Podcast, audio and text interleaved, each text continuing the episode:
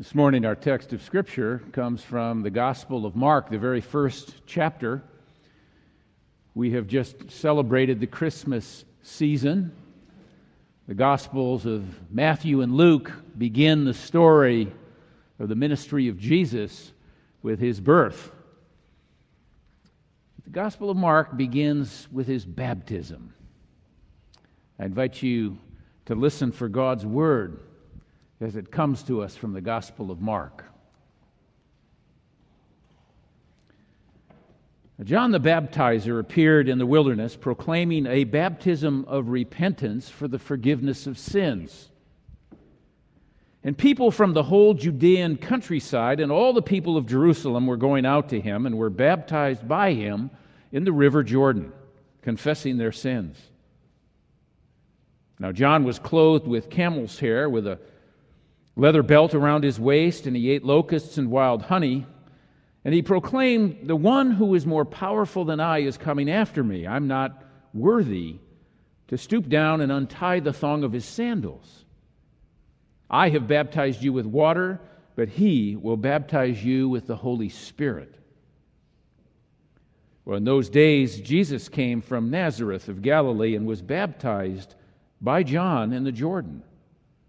And just as he was coming out of the water, he saw the heavens torn apart and the Spirit descending like a dove on him, and a voice came from heaven You are my Son, the beloved, and with you I am well pleased. This is the word of the Lord. Thanks be to God. Join with me in prayer.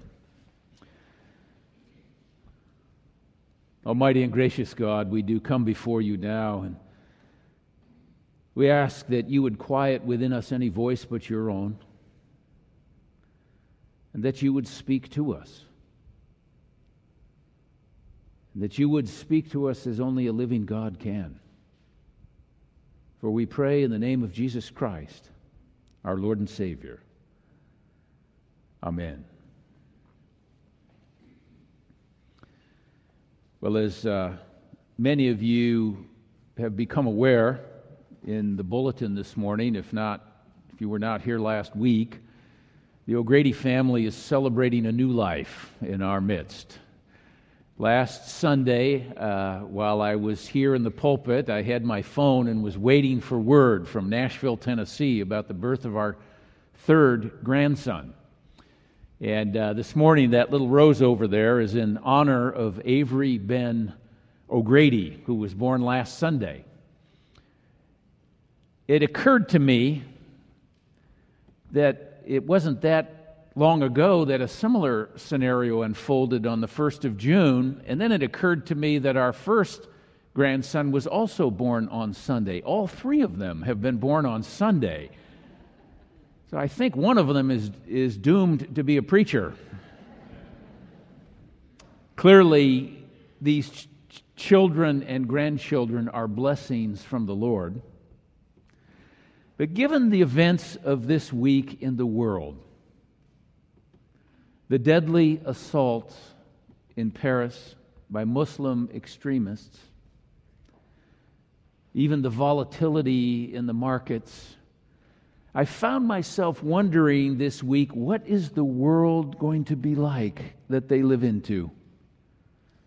And especially, what will the world be like 18 years from now when these three boys are all of the age to serve in the military?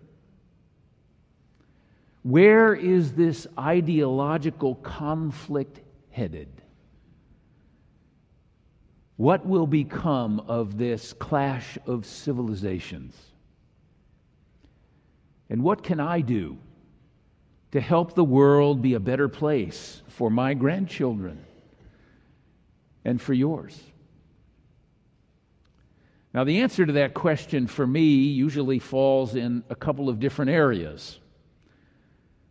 For me, strengthening the family is very significant part of it. Not only my own family, but all families, for all children. And certainly, the mission of the Church of Jesus Christ is essential. I've given my life to that mission. And thirdly, the institutions that provide education are so vital and important in our communities. We pass on our values to the next generation through these institutions. This morning, I cannot leave out these wonderful ministries and organizations that serve the community that we're honoring through our foundation this morning.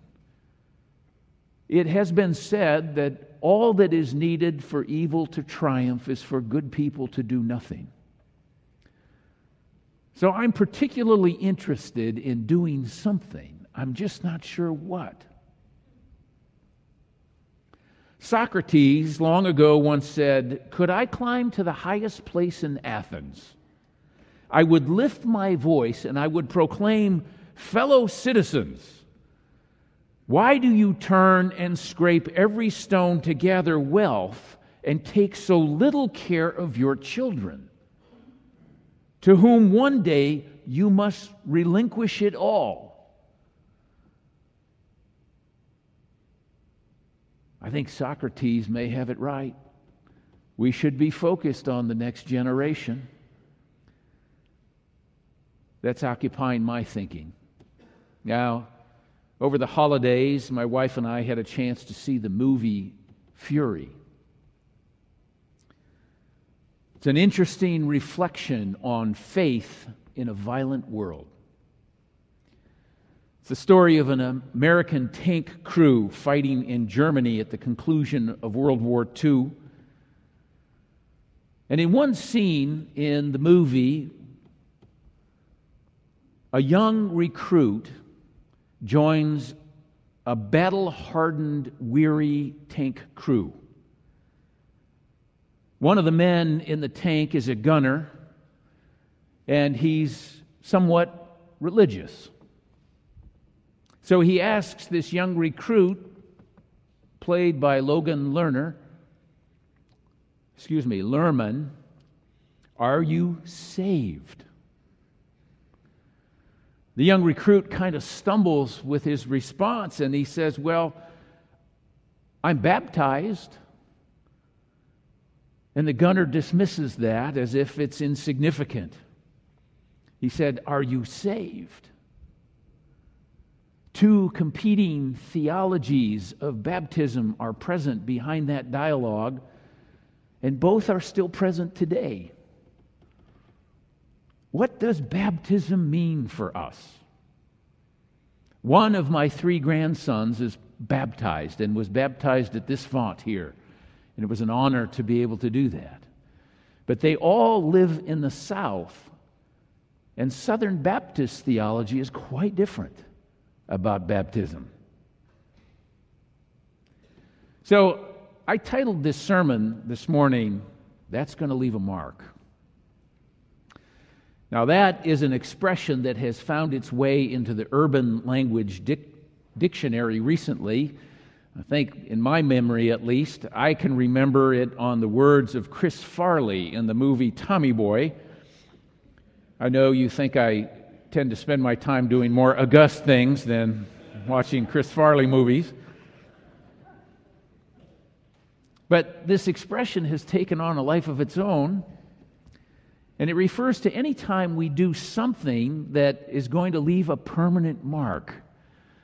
Usually it has to do with a permanent mark like a scar on our bodies, but it also refers in a more general way to the kinds of existential marks we leave in our lives.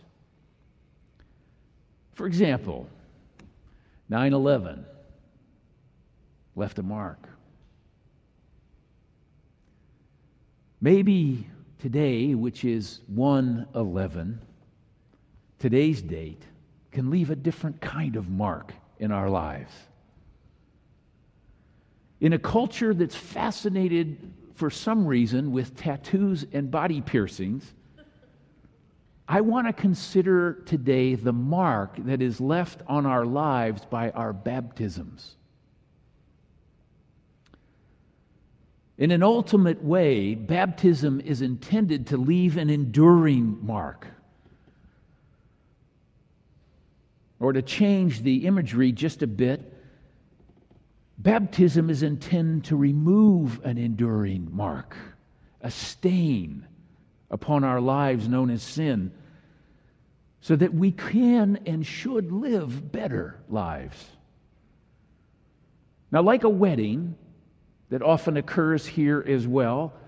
It's not what happens at the ceremony that matters most, it's what happens after the ceremony. And it's true for baptism as well. It may just be that if we really understand what has begun in baptism and the baptism of Christ, it might lead us to a new way of living in the world. For Mark's gospel, this new beginning for the world and for our lives occurs by God's gracious design, beginning with the baptism of Jesus.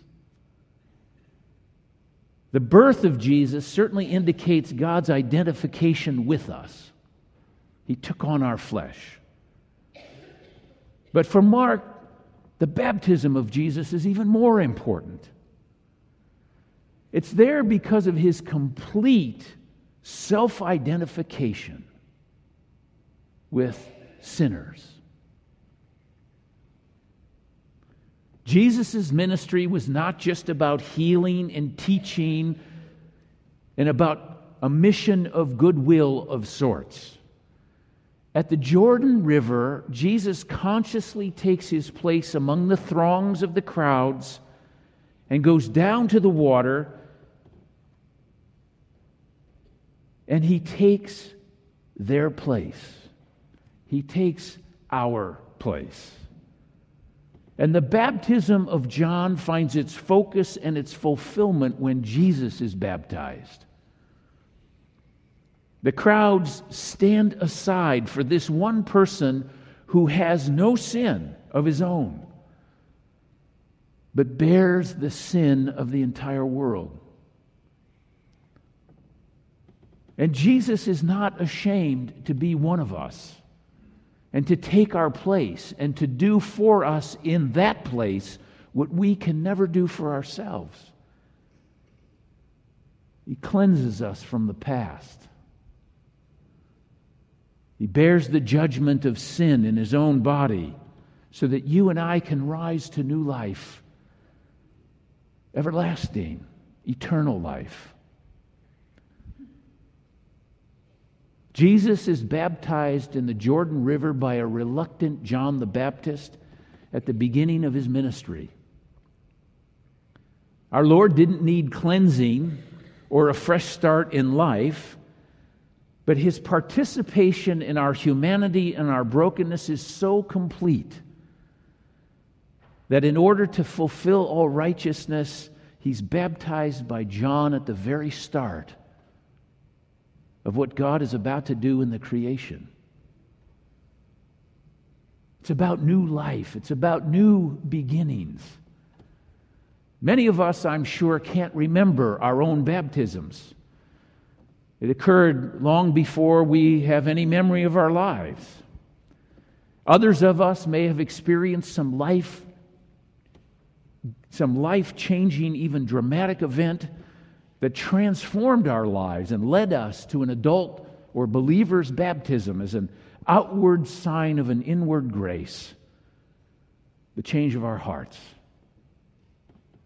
But regardless of whether we remember it and whether it was as an adult or whether it was as an infant, baptism is intended to mark a change in our lives. Now, along with many other mainline denominations, we in the Presbyterian Church believe in both believer baptism and infant baptism. And in infant baptism, parents bring their child to receive the sign and seal of God's covenant promises made to us through Jesus Christ. The child, therefore, is initiated into the fellowship of God's people. It's a public declaration of faith by the parents on behalf of their child. It takes an action of the session of the church to approve every baptism. And the parents in the church are collectively saying that this child belongs to Jesus Christ. And because of the parents' faith, the child is also an heir of the covenant promises, even though the child does not receive all of those promises until he or she accepts Christ upon their own profession of faith. I think it's helpful that Clayton Bell illustrates this in this way. He says his parents were American citizens. But for 25 years, they served as missionaries in China, and that's where Clayton Bell was born. But he was born an American citizen too. His citizenship depended upon that of his parents. He was an American citizen, not because of where he was born, but in spite of where he was born. And had he continued to live in China until he reached the age of adulthood, one of three things could happen. He could renounce his citizenship and adopt Chinese citizenship. He could accept the responsibilities of American citizenship for himself. Or he could have done nothing and been an irresponsible American citizen, which at some point might have led to his citizenship being revoked because of his irresponsible behavior. In a similar way, citizenship in the kingdom of God may depend upon our parents in a similar way. Baptism is a mark of our citizenship in the kingdom of God. Perhaps you've heard me tell the story before, but it illustrates the point. Two farmers were out in a field after a soaking rain, like the one we're in, and they were working a fence line. And an observer noticed that one of the two farmers picked up this big corner post and he just threw it into a big puddle, and it drenched both of them with this muddy water. Sometime later, the observer turned to that farmer and he asked, Why did you do that?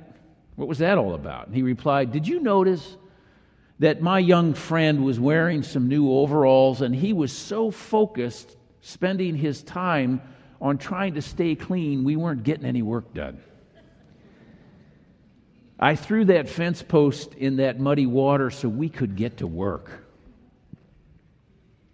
And did you notice how much we got done after that baptism? You see, we're meant to be freed up in life by our baptisms from over concern about whether we're getting unclean in life so that we can get on with life Religious fanatics are always concerned about purity. We have been cleansed by God's grace. We don't have to be overly concerned about our purity. We should pick up the task for which Christ has embraced us. And the world needs us to just now to live into a new reality for the sake of our children and grandchildren. So get on with living. Leave the past behind and go with your arms outstretched towards the future. For surely I know the plans I have for you, says the Lord plans for your welfare and not for harm, to give you a future with hope. And it begins by recognizing who we are in our baptisms. Thanks be to God. Amen.